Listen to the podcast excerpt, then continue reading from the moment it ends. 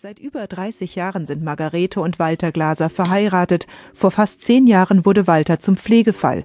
Die Diagnose Demenz. Seitdem betreut ihn seine Frau zu Hause rund um die Uhr. Da, da, guck mal, nimm mal das Glas. Da, trink. Walter Glaser ist durch seine Krankheit wieder zum Kleinkind geworden. Vor vier Jahren wurde es richtig schlimm. Anfangs ist er da noch ständig weggelaufen, erzählt seine Frau. Früher haben wir in der Emmerich-Hoß-Straße in seinem Elternhaus gewohnt.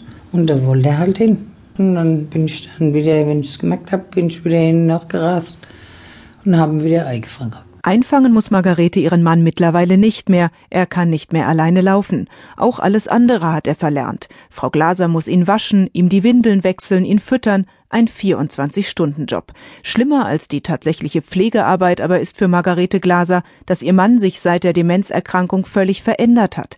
Er erkennt sie nicht mehr, flucht und schimpft und fühlt sich verfolgt, zum Beispiel beim Fernsehen. Wenn er dann was sieht, die sind all hier im Zimmer. Die sind all hier.